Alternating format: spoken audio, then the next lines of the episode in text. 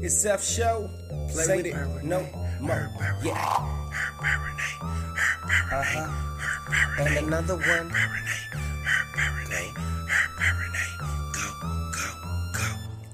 She rockin', she rockin', she rockin' alone, and she poppin', she poppin', she poppin' the songs, and she making, she making, she making her own, cause black girls rock, black girls rock, yeah. She rockin', she rockin', she rockin' alone, and she poppin', she poppin', she poppin' the songs, and she making, she making, she making her own, cause black girls rock, black girls rock.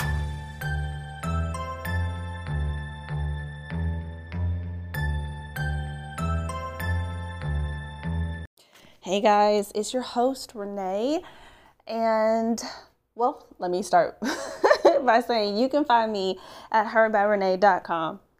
I wanted to talk to you guys a little bit about self care. Um, this past weekend, I actually was on a panel um, that was sponsored by Handfuls, that was actually put on by an organization called For the Breast of Us uh, which is an organization that highlights minority women and their experience with breast cancer. Um, it was a wonderful experience just to be, first of all, just to be invited on to talk about self care, to listen to the other experts talk about grief and talk about body image and how that changes with chronic illnesses, chronic diseases, um, and just like over time. And I wanted to talk a little bit about that. Are you comfortable in your own skin? So much of our time is spent trying to impress other people or trying to show our worth and our worthiness, uh, especially in a culture where what you drive matters, who you know matters, what you do matters, right? All those outside influences and accomplishments they matter. And again i am a person that believes in pursuing goals and dreams and aspirations. So by no means am i saying don't do anything with your life.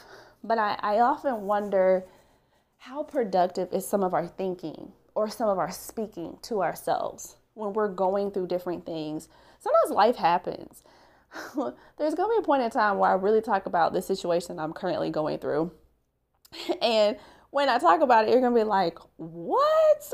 Because it's so ridiculously mind blowing and just why? that has been my biggest challenge through this entire situation is the why, right?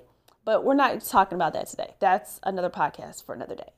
But today really is taking an inventory. So we did inventory before, right? We did an inventory of our time and, you know, how we were investing our time or, you know, not investing our time um, and what that looked like and the changes and the challenges that we wanted to kind of pursue after the inventory. But today is another type of inventory I want us to do. It's a self reflection inventory. We've had a lot of hustle and bustle. You know, things are somewhat, I guess, normalizing or what our new normal is with COVID 19 and this whole pandemic. What what is our self-assessment of ourselves? Like here we are, we have less than 100 days left in the in the year of 2020, which this year has been a roller coaster for everyone. For one way or another. It's time to reflect, right? I like to reflect before I get to the end of the year. October is always a really weird, strange. Fall is a season of pruning for me and has been for literally the last decade. God is always removing things or pushing me in directions every fall. I don't know why. And every fall, I sit here and I'm like, oh my God, I cannot believe my life is falling apart in this way every single fall. but here I am again in fall. Things are out of place yet again. And I'm like, what is happening? But during this time, one of the main things that has kept me sane is one, again, therapy. Uh, again, I'm a proponent of therapy.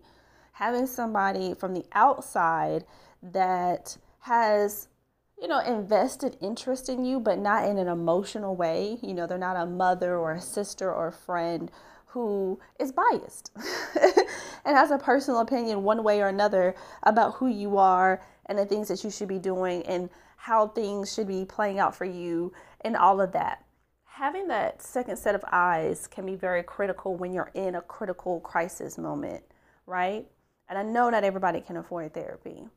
So, one of the things that I wanted to kind of talk about is self assessment is free. Sitting quietly with yourself is free. And you may not have a lot of free time. You may have kids or other responsibilities that really take up a good majority of your time. But again, if you really took the self assessment, the self inventory of your time seriously, you know where you can plug in or plug or unplug, I should say, right? So you know, like, okay, I have five minutes to sit in my car before I step out of this door and go into work. That I can sit here and focus in on how I'm really feeling. When I talked before about grief, and I talked about my best friend's mother passing away, my grandfather passing away, and some other things that I'm just grieving the loss of stuff. You can grieve stuff. Um, one of the things that kind of kept me going is I was just busy. I've been so busy. Like, I'm in school and I'm working, I have kids, I'm doing virtual school and all this stuff, but I never had time to take a true inventory about how I felt about any of it. You know, I cried for a couple of days and then I had to like kind of suck it up and get back to what I needed to get done. Which it's good to continue to move forward, but it's bad to move forward when you haven't fully sat in whatever you need to sit in, right? So sit, even when it feels uncomfortable. Negative emotions feel uncomfortable. And for many of us, especially in the black community, we don't deal well with negative emotions because negative emotions can bring about a sense of vulnerability. And I speak of this as a black woman who has never really had the opportunity to be vulnerable in a lot of different spaces. You know, um, I have a talk that's coming up with my friend Danielle um, at the end of this month where we're talking about black tears. And there's a lot of jokes and memes about white tears and white fragility and all these different things. But in a space where we have seen murders, murders of people, um, live and direct, it takes a toll on you. And it should take a toll on you whether you're white or black, but especially when you see somebody on the screen that looks like somebody that could be a part of your family. It changes the dynamic. The tension that you feel or can feel in situations like this, it, it can be awkward socially for a lot of different people.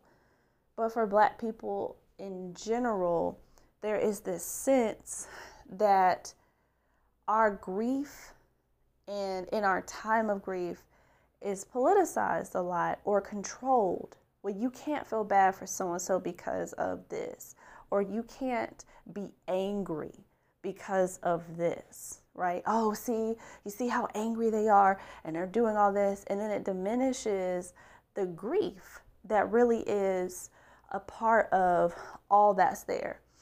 Are there people out there who do things just to cause havoc? Absolutely. Absolutely. Like that's in any movement. when you have large groups of people, that group think, that group dynamic is real. Um, and sometimes stuff can happen and stuff can get out of hand. But I'm talking about just the simple fact of even having a Facebook discussion. I actually got blocked by somebody who travels to um, other countries and does mission work, right? Like she had a post on her page that said, We were with you when you were upset about George Floyd, but when you started rioting, like that's where we draw the line. And I was like, I never saw one post prior to the riots, you know, declaring that that was wrong. Not one post, regardless of whether he was a criminal or not. There was nothing that he did that warranted death and death in that way. And that's the part that I struggle with the taking of a life. And, you know, I have a cousin, I've, I've shared this before, that was a victim of gun violence. So that individual was black. My cousin is black. So I understand gun violence. I understand the taking of a life. I don't diminish that there is a problem with gun violence, but that's across the nation. I mean, if you have children that are going to school that are gunned down in their elementary, middle, and high schools, we have a problem. This is not just, you know, a, a black person being angry and all this stuff problem. Like, we have a problem with gun violence in general in this country.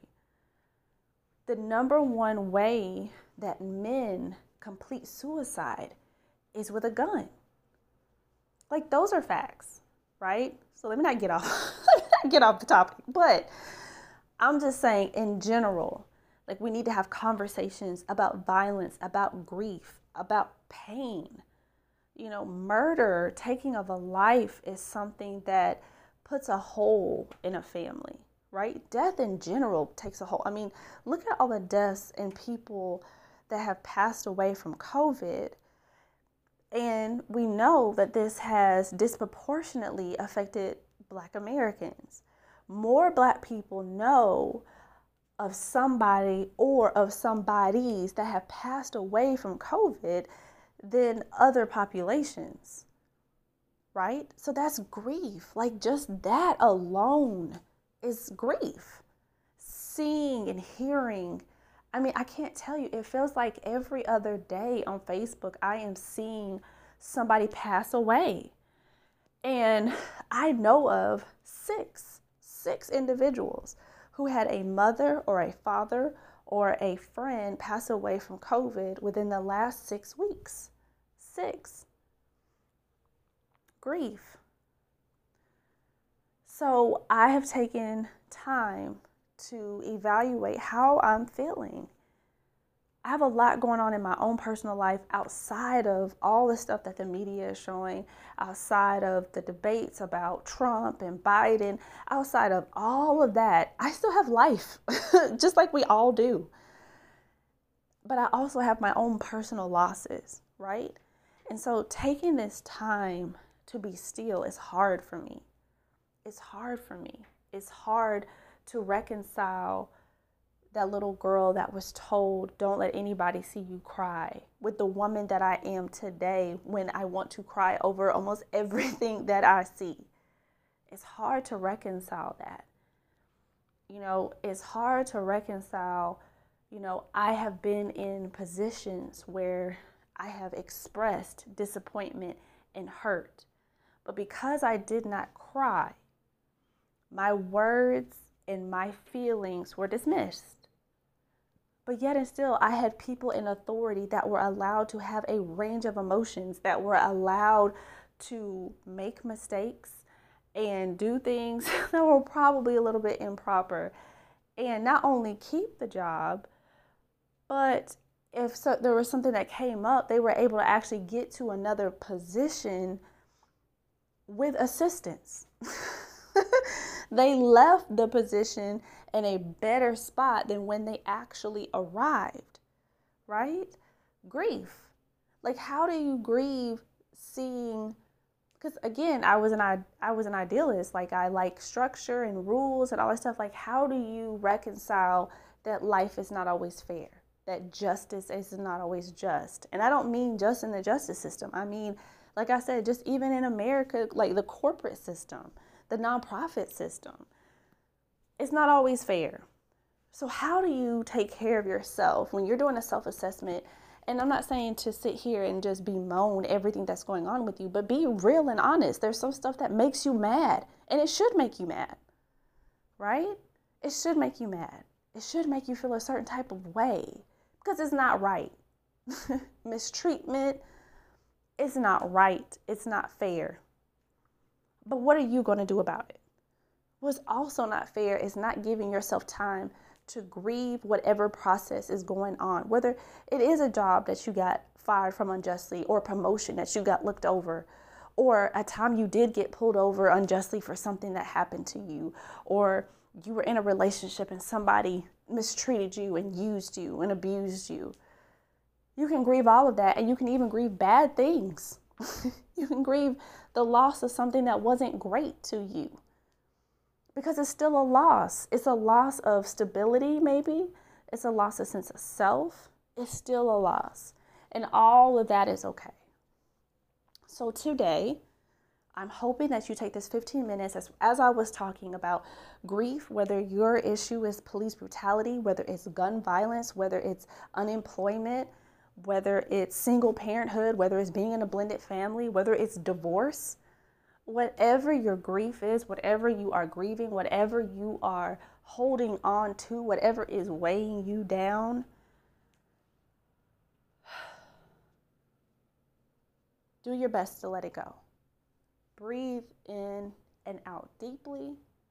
Take a self assessment. If there's nothing that you can do about what has happened to you, what can you do to prevent something else happening to you or from something else happening to others?